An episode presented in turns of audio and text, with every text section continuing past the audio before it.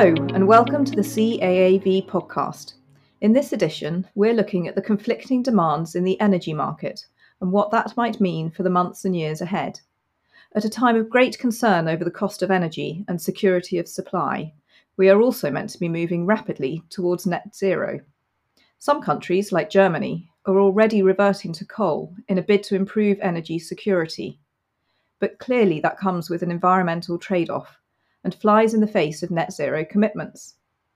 Here in the UK, meeting growing demand for green energy will involve a massive investment in national infrastructure, and that too comes at a cost, not only for the energy companies, but also for the landowners over which that infrastructure must pass. Rebecca Collins, Technical and Policy Advisor at the CAAV, is here to talk us through the diverging paths ahead and offer some advice to landowners who are likely to be affected by future investment in the national grid.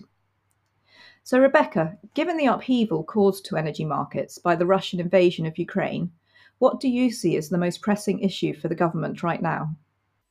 Yeah, thanks, Olivia. And you've you've sort of um, hinted at it already, and you're absolutely quite right. I think the pressing issues come in three different ways. Some of those in the industry will refer to it as the energy trilemma, and it it's this combination of the energy security situation. People want their lights to stay on in their homes, they don't want the energy to electricity to go off, but also there's the cost to the consumer. You know, at what cost is it to, to keep those lights on? And is it affordable? And we hear an awful lot in the press about that recently. Indeed, the costs of energy were going up even before the invasion and the war in Ukraine. Obviously, it's been exacerbated by that, but the cost of energy is something that is of real concern. And then the third point, really, and, and again, you've touched on it, are the environmental challenges, particularly in terms of climate change and reaching this net zero target. It's not sustainable for us to keep generating electricity and energy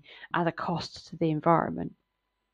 And so the, the government has a, this is not unique in the UK, other countries will have the same issue, but it's where, where the trade-off is between those between all of those those three issues.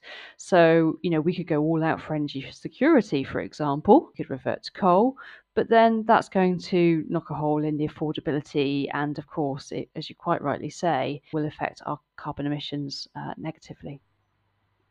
Now, the government has committed to decarbonise power generation by 2035 and to reach net zero as a country by 2050 is that just going to go out of the window now? Well, that's a, I mean that's a difficult question, and it and I think there are there's an awful lot of concern. I mean, there's a number of reports written about this in terms of the UK's journey to net zero. The Climate Change Commission have, have, have looked at this and and really cross-examined where the UK is in terms of reaching its target. There's a number of variables, and one of them is which, of course, is is how we measure that in the first place and what the baseline measurement is and the methodology for measuring it. So it's difficult to know whether we're on target. I think the, the UK has made some good progress, particularly on the energy generation side. 20 years ago, renewables would essentially have been unaffordable. But actually now when you look at the, look at what's available the cost and the efficiency of the equipment it has improved technology has improved and costs have come down and so we see this sort of if you like an explosion of of renewables coming forward.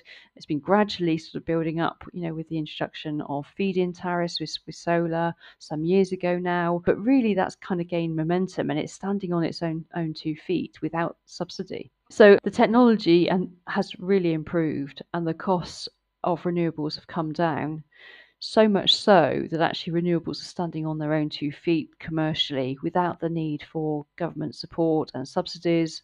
And actually, developers are wanting to roll out sites because it's now cost effective to do, and, and commercial to do so.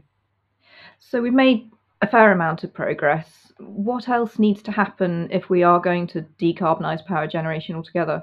Well, I think there's there's a number of interconnected issues here. In terms of energy generation, got to look at the grid as a whole and how the grid works currently and how renewables changes how the grid then is going to work. So at the moment, uh, or certainly historically, um, the energy generation has come from sort of large power generation plants and then been distributed across the country. Now, what the renewables are doing is you're seeing smaller energy generation sites pop up all over the place, much more diversity in terms of location. And renewables in itself presents a challenge in terms of how the energy is generated it's quite it's unreliable in, in the fact that you know if the sun stops shining if it, it, becomes a cloudy day or if the wind stops blowing then the energy isn't isn't created or not so much energy is, is created and that causes a real problem for the grid in terms of actually how the grid operates itself because it's a finely tuned and needs to be finely balanced it can't have big power fluctuations and we've seen in in, in pakistan actually only last night that their grid failed because of a fluctuation. So, in order to keep the lights on and keep everything working, that has to be finely balanced. And so, renewables re- really presents a challenge in that.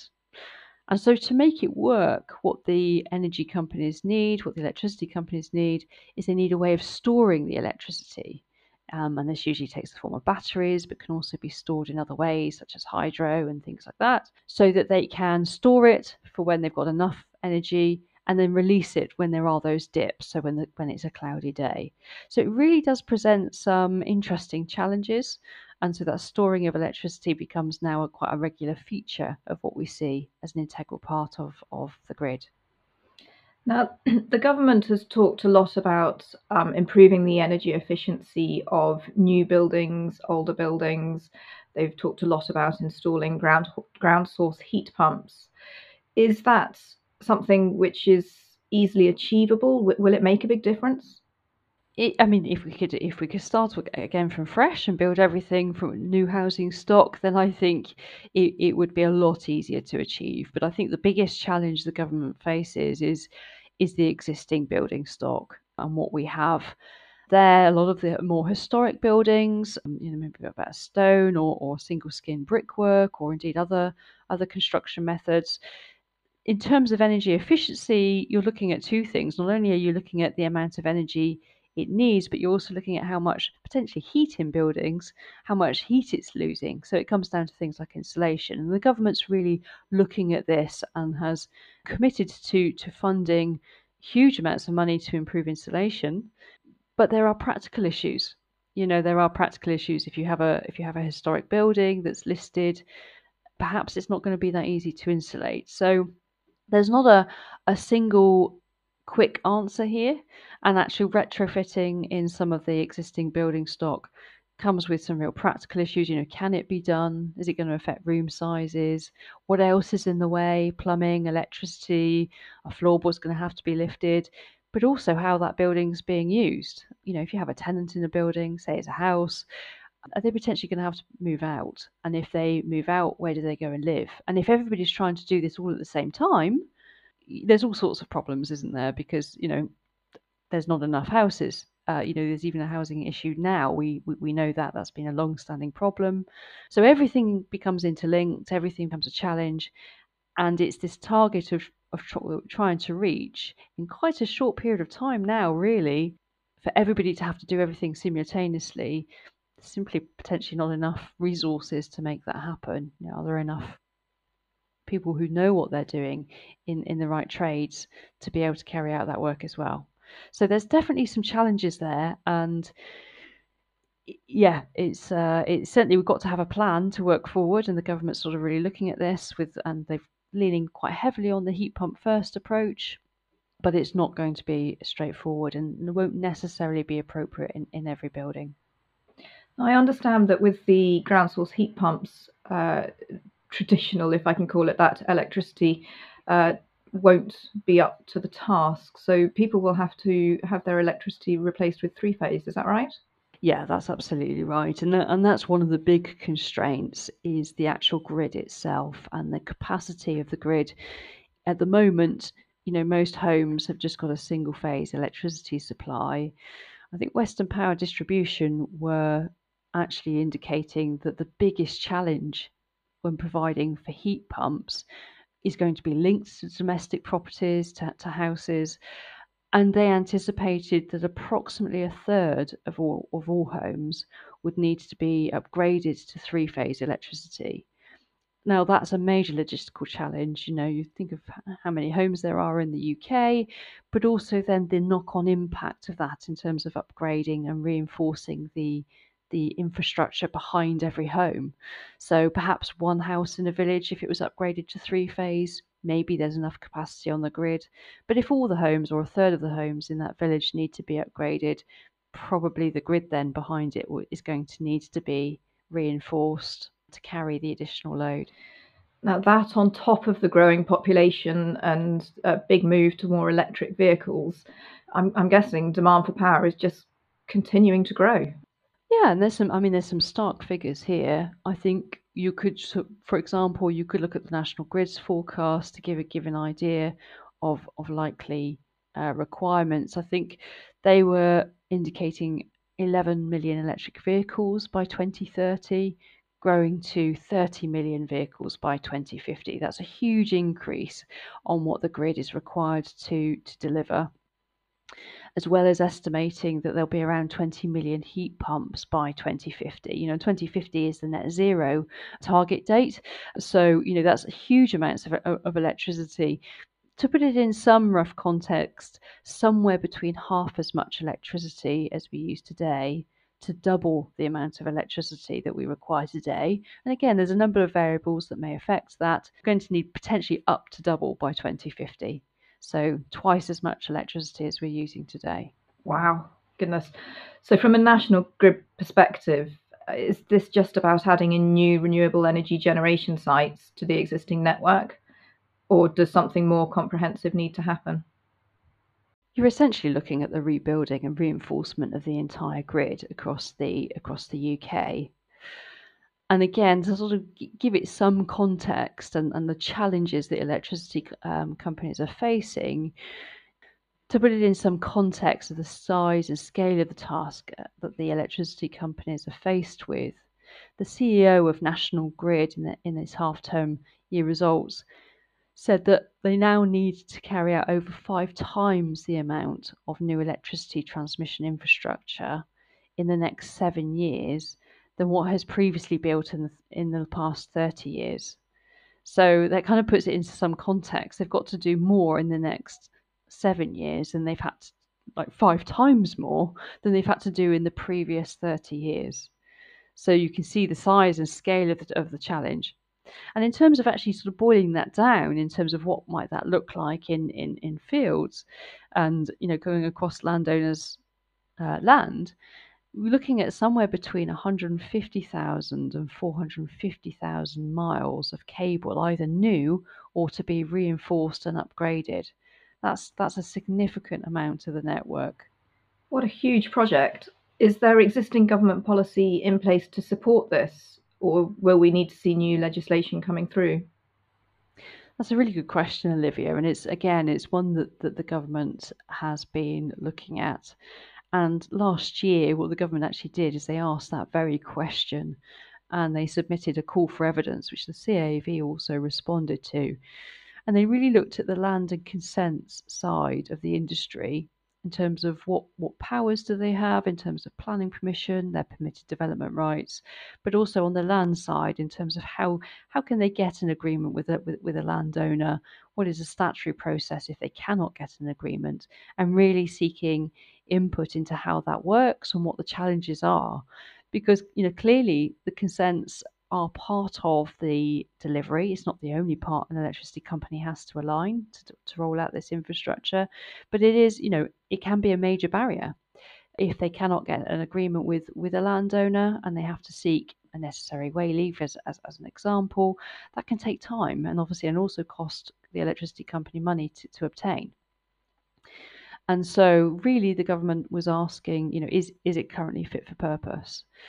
And we, we await the outcome of that call for evidence, but we do know, and the CAAV are also involved in an awful lot of best practice work to improve relationships between landowners and, and the electricity industry, and also to make sure that our members are providing the right advice and responding to requests from electricity companies in a, in a, in a timely and professional way so that there's that as quick as possible uh, rollout of essential infrastructure, while of course protecting the landowner's interests.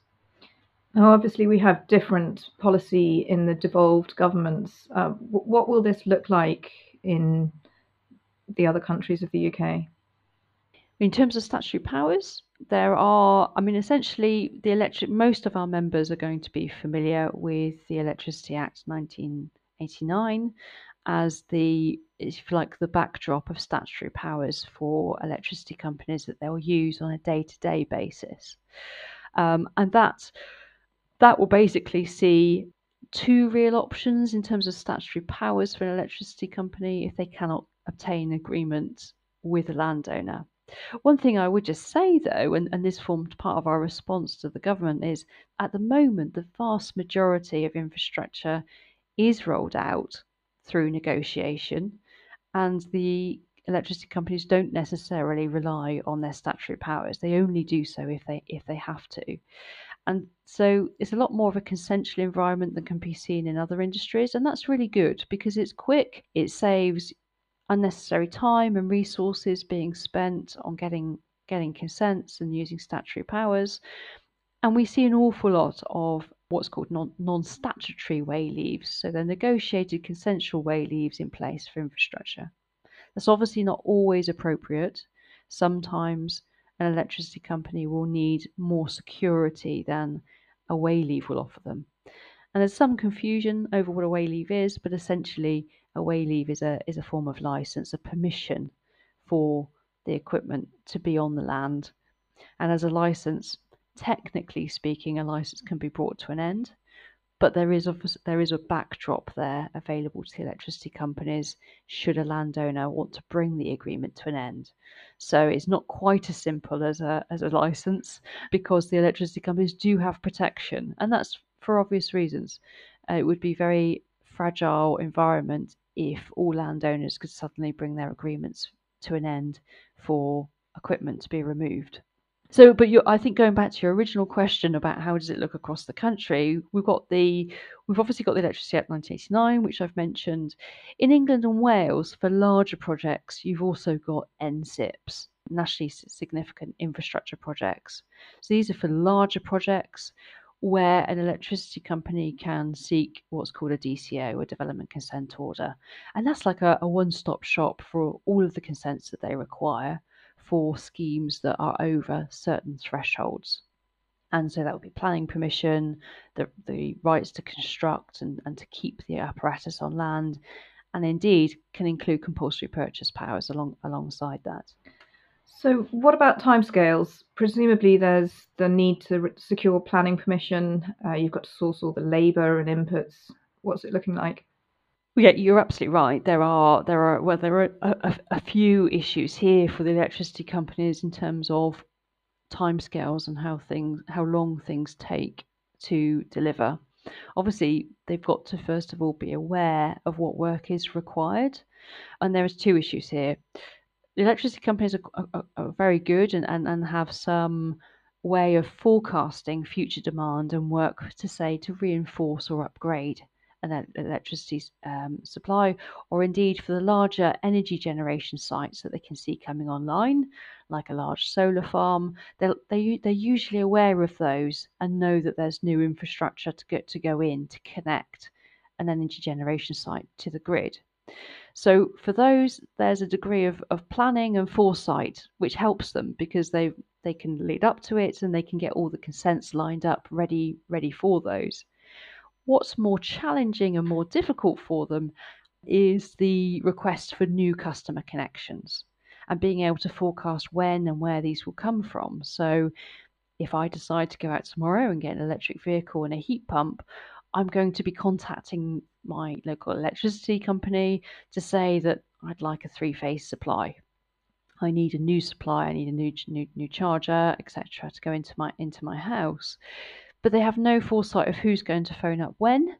Um, they're currently faced with targets set by the regulator Ofgem in terms of the amount of time they're allowed to respond to a new customer request, they have to provide a quotation for that service within a certain time scale. So that puts them under a certain amount of pressure. They have to respond to new customer requests. What's going to become even more challenging is timescales set by the regulator for time to connect. So this is the overall amount of time the company is going to have from the point of me saying, yes, I'd like you to proceed. I've seen your quote. Please, can you carry on? They're going to have quite restrictive timescales to make that connection. And if they don't meet them, it could be faced with financial penalties. So it's really going to put some strain on top of what is already a high load of, of, of work. And I think it's the lack of visibility, the fact that they won't know when that's coming, and they'll just have to react as and when they receive requests and, and divert attention away so that they can deal with the new customer requests. To add into that, to even add even more to that, the way in which new customer connections are charged is also changing. And without going into too much detail, what it means is the cost that the customer will have to pay, most customers will have to pay, is likely to fall. So it can be quite expensive to get an upgrade uh, to an electricity supply to a house. It can be quite cost prohibitive. Um, but those costs, the way in which that cost is calculated is changing, the methodology is changing for, for most, and so the cost will, will come down. So the, the likelihood is electricity companies are going to see even more and accelerated requests coming in from more and more people, making their jobs even harder. Now, clearly, a lot of landowners all over the UK are going to be affected by this. What can valuers do to prepare them for the changes ahead? I think being aware of the of the type of, of work that's coming and the fact that it will probably land on most valuers' desks, if it, and many are already seeing this.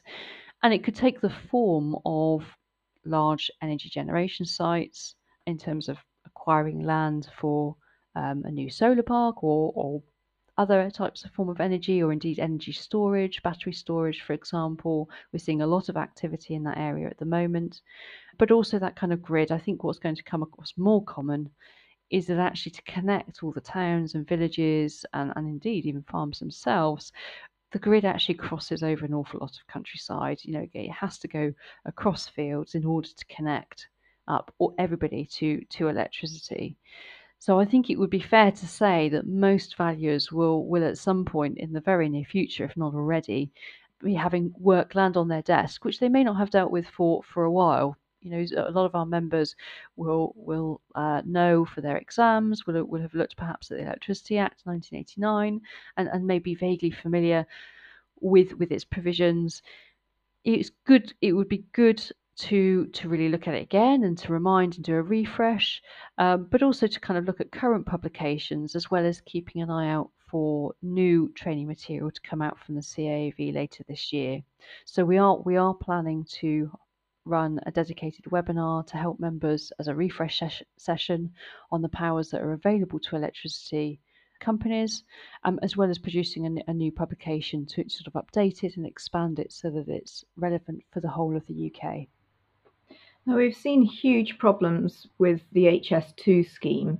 How can landowners be sure that they're fairly compensated and can negotiate the right access agreements? Well, I think I think getting professional advice is obviously key, and that's and that's where our, our members obviously come in. The the question of fairly compensated, you know, obviously that's that's something which is it can be subjective, and you know what one landowner considers as, as fair versus what someone else considers as fair can obviously vary.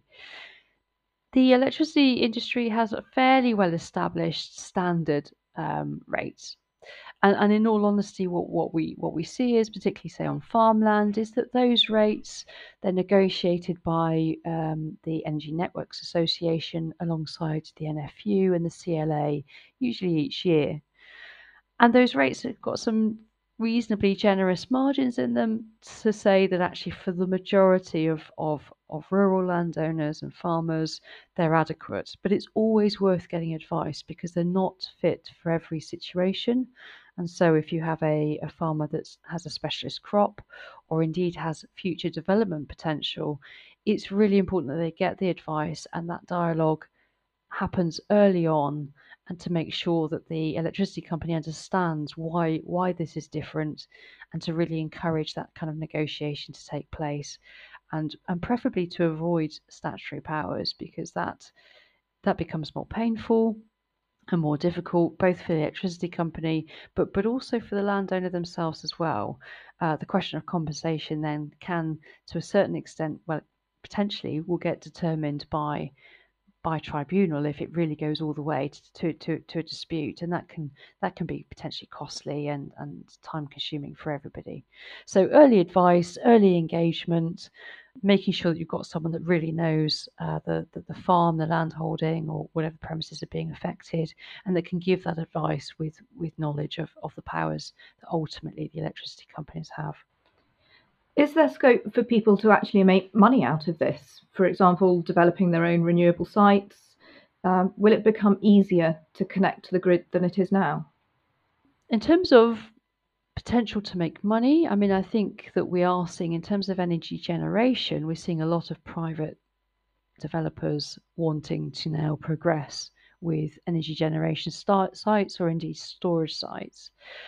And actually, whilst sometimes there may be, depending on the size of the of the project, if it reaches a, the certain thresholds, they could potentially go for a DCO, which we talked about earlier, and get compulsory purchase to acquire land.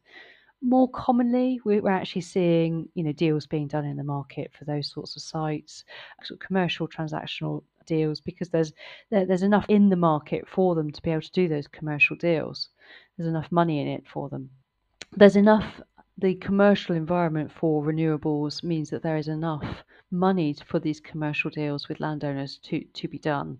So there hasn't there doesn't need to be this reliance on on compulsory purchase powers um, necessarily. And that's what we are generally seeing. We're seeing negotiated deals being done in the market. In terms of whether somebody wants to generate their own electricity, that's going to be very site specific. There are examples of particularly high energy requirement sites where they're in a fairly isolated um, location and they're struggling to get a connection to the grid in time because of the demands on the electricity companies, it's actually made sense for them to have on site energy generation themselves. But there's a variety of factors there to consider.